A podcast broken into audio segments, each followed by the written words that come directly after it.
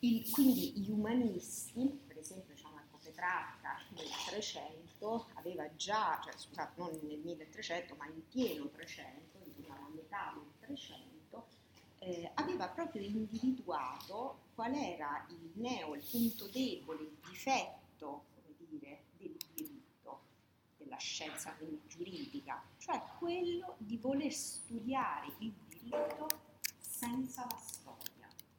quindi voci, considerazioni di questo genere già diciamo, in pieno 300 erano ampiamente diffuse, ciò nonostante il diritto resta appunto ancorato a questi sistemi. Se facciamo un piccolo salto, vediamo che nel 1433 c'è un episodio abbastanza famoso, anche questo molto eloquente, per esempio Lorenzo Valla, che è un nome che conoscete sicuramente, ehm, per intenderci quello che ha dimostrato la falsità della donazione di Costantino, il documento che è stato considerato proprio istitutivo dello Stato della Chiesa. No? Ecco, Lorenzo Valla disse di preferire una pagina di Cicerone rispetto a tutti quei volumi che Bartolo aveva prodotto intorno al Corpus Iuris, quindi volumi di dottrina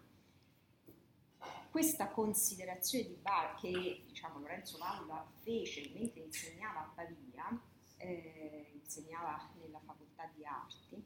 che sarebbe eh, diciamo, quella che oggi è l'antenata diciamo, di quella che oggi è la facoltà di lettere, questa considerazione ovviamente suscitò la reazione dei colleghi nella facoltà di giurisprudenza, perché affermare, ecco, di preferire addirittura Cicerone a Bartolo, che ancora costituiva proprio il, il fondamento del metodo del commento, del Mos Italicus, portò eh, proprio diciamo, a una reazione tale che Lorenzo Alla abbandonò la cattedra di Pavia per trasferirsi eh, a Napoli. Quindi diciamo sono due episodi, un po' quello del Petrarca, il pieno 300, questo di Lorenzo Valla, che mostrano questo difficile eh, dialogo, proprio una lentissima apertura che il diritto eh, ebbe nei confronti del metodo nuovo, del metodo degli umanisti. Allora quando è che il diritto, che si trovava appunto in questa situazione di proliferazione di idee, di una situazione in cui sempre più mostrava una natura eh, così casistica, giurisprudenziale, un dilagare di dottrina ehm, e un allontanarsi dai testi originali, sempre in un contesto istituzionale che vedeva la produzione di una molteplicità di diritti, sia particolari sia locali, accanto al binomio del diritto canonico e del diritto civile. Ecco, questa apertura eh, è stata diciamo, collocata nel momento in cui i giuristi eh, appresero dagli umanisti che il testo eh, del digesto su cui avevano fondato tutta la loro interpretazione, tutto il sistema diciamo, del diritto comune, la cosiddetta vulgata, il testo che era circolato che questo testo era irto di errori, che quindi andava ehm, rivisto, depurato, corretto, come alla luce dell'altro manoscritto considerato eh, autentico, perché risalente presumibilmente all'età di Giustiniano, che era appunto la lettera pisana, allora, di fronte a eh, un, dire, una considerazione di questa portata, cioè che il testo di riferimento fosse un testo che in quanto proprio eh, non,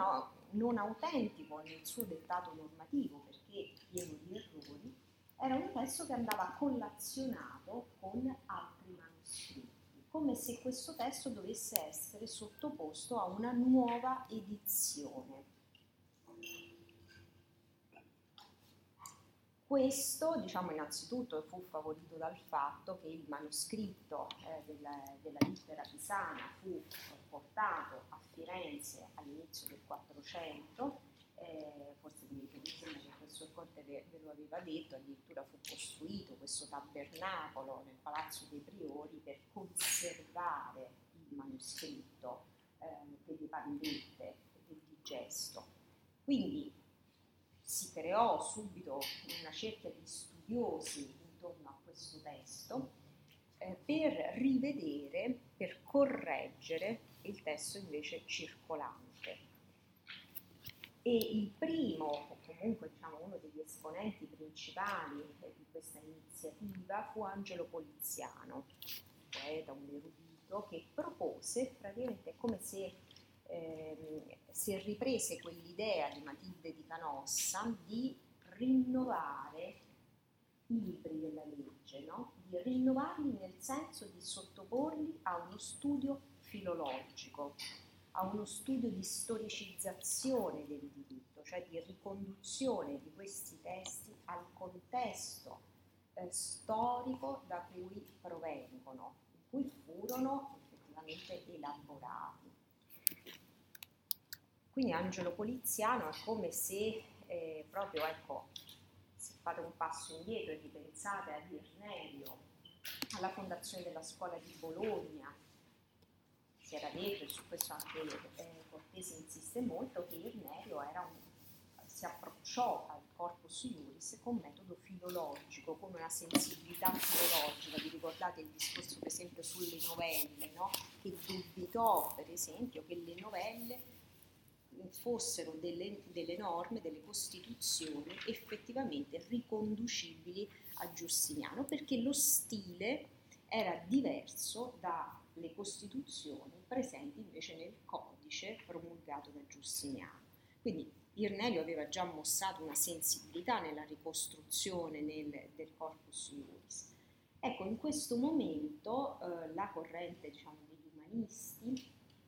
effettivamente diciamo, mh, propone di fare un'edizione critica del gesto che viene accolta dal giurista Ludovico Bolognini. Siamo quindi in Italia, la corrente dell'umanesimo Italia naturalmente eh, progredisce ci sono queste iniziative per cui eh, iniziano ad essere, questo sul finire del 400, inizio 500, ad essere stampate, eh, dei, eh, stampati i testi del digesto nella versione fiorentina, del manoscritto fiorentino. Ma come? La cosa strana era che da una parte si, ri, si ricercò il testo originario testo,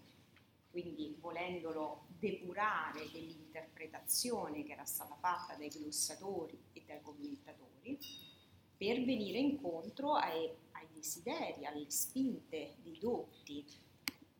Dall'altra parte c'erano i pratici però che eh, spingevano per avere a disposizione tutto quell'apparato di dottrina che per quattro secoli,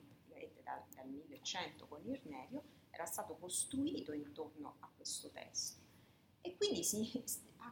si mantenne praticamente l'apparato accursiano in alcune edizioni accanto a questo testo diverso. Allora come nota cortese, veramente diciamo, eh, questo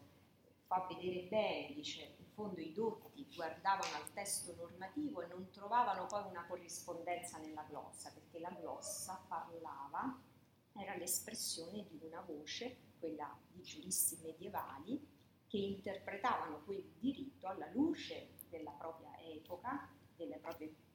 principi, categorie del proprio sapere, e invece c'erano i pratici che guardavano alla glossa ma non trovavano più agganci al testo normativo perché era un, un testo eh, diverso. Quindi l'umanesimo ehm, si incontra con il diritto e eh, si sviluppa eh, proprio un, il cosiddetto umanesimo giuridico, lì dove alcuni criteri, principi, strumenti propri dell'umanesimo vengono applicati al mondo del diritto. E questi sono senz'altro il rigore filologico che è proprio degli umanisti, quindi l'attenzione eh, per il testo originale,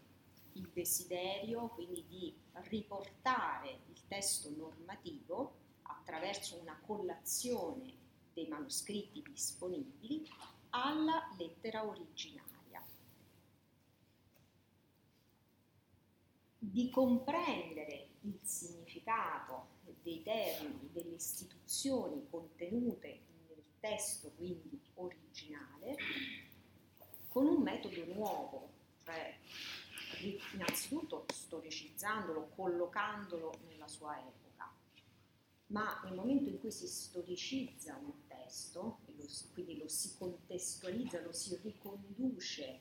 al proprio momento storico, ci si deve chiedere qual è il significato di termini di istituzioni, che a volte nel testo giustinianeo erano dati per scontato, perché naturalmente erano istituti vigenti all'epoca di Giustiniano. Altre volte invece si trattava di istituti che non erano spiegati perché erano ancora presenti nel testo giustiniano, magari semplicemente veramente come dei rilitti storici, addirittura erano magari diventati obsoleti, ma erano entrati tramite diciamo, gli iura, il digesto nel corpus iuris. Allora i giuristi, gli umanisti, giuristi umanisti si, ehm, si, si preoccupano di eh, cogliere il significato originario di queste parole, fioriscono molte opere per esempio che sono De verborum significazione del digesto, cioè sul significato autentico delle singole parole contenute nel digesto. E come lo fanno? Alla luce di altre fonti di fonti coeve, che però non necessariamente sono fonti eh, giuridiche, possono essere fonti letterarie, fonti storiche, poetiche, eh, commedie, non so, di Plauto, per fare degli esempi, eh, altri testi circolanti nel momento in cui Giustiniano eh, aveva compilato il suo corpus iuris. Quindi un'apertura a fonti di natura diversa e questo è un, un, ulteriore atteggiamento diverso da quello che avevano avuto i dottori eh, nel 200 e nel 300, che abbiamo visto erano concentratissimi sul corpus iuris, cioè quel testo eh, offriva tutto il, eh, il, contenuto normativo su cui eh, lavorare. Quindi c'è un'apertura ad altre fonti c'è un'apertura a fonti anche eh, provenienti dalla Grecia antica, perché Costantinopoli nel 1453, quando era stata invasa dai turchi, aveva costretto i dotti ad allontanarsi, a fuggire, e, e questi si erano portati dietro i testi eh, che poi furono dagli umanisti naturalmente, che poi furono tradotti eh, dagli umanisti e che furono utilissimi per integrare, per leggere, per cogliere appunto la portata di questi testi eh, giustinianei. Quindi rigore filologico, metodo eh, storico e ehm, molto importante, gli umanisti non erano vincolati in alcun modo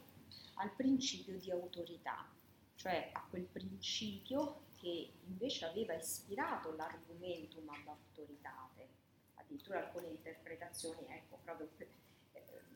la, il loro valore si legava al prestigio della persona che li aveva formulato. Ecco, invece il metodo dell'umanesimo in questo senso eh, analizza non soltanto i testi giussimenei, ma anche le fonti antiche, le altre che viene a considerare, senza diciamo, alcun vincolo, alcuna soggezione al principio eh, di autorità nei confronti di coloro che li avevano eh, promulgati o comunque eh, redatti.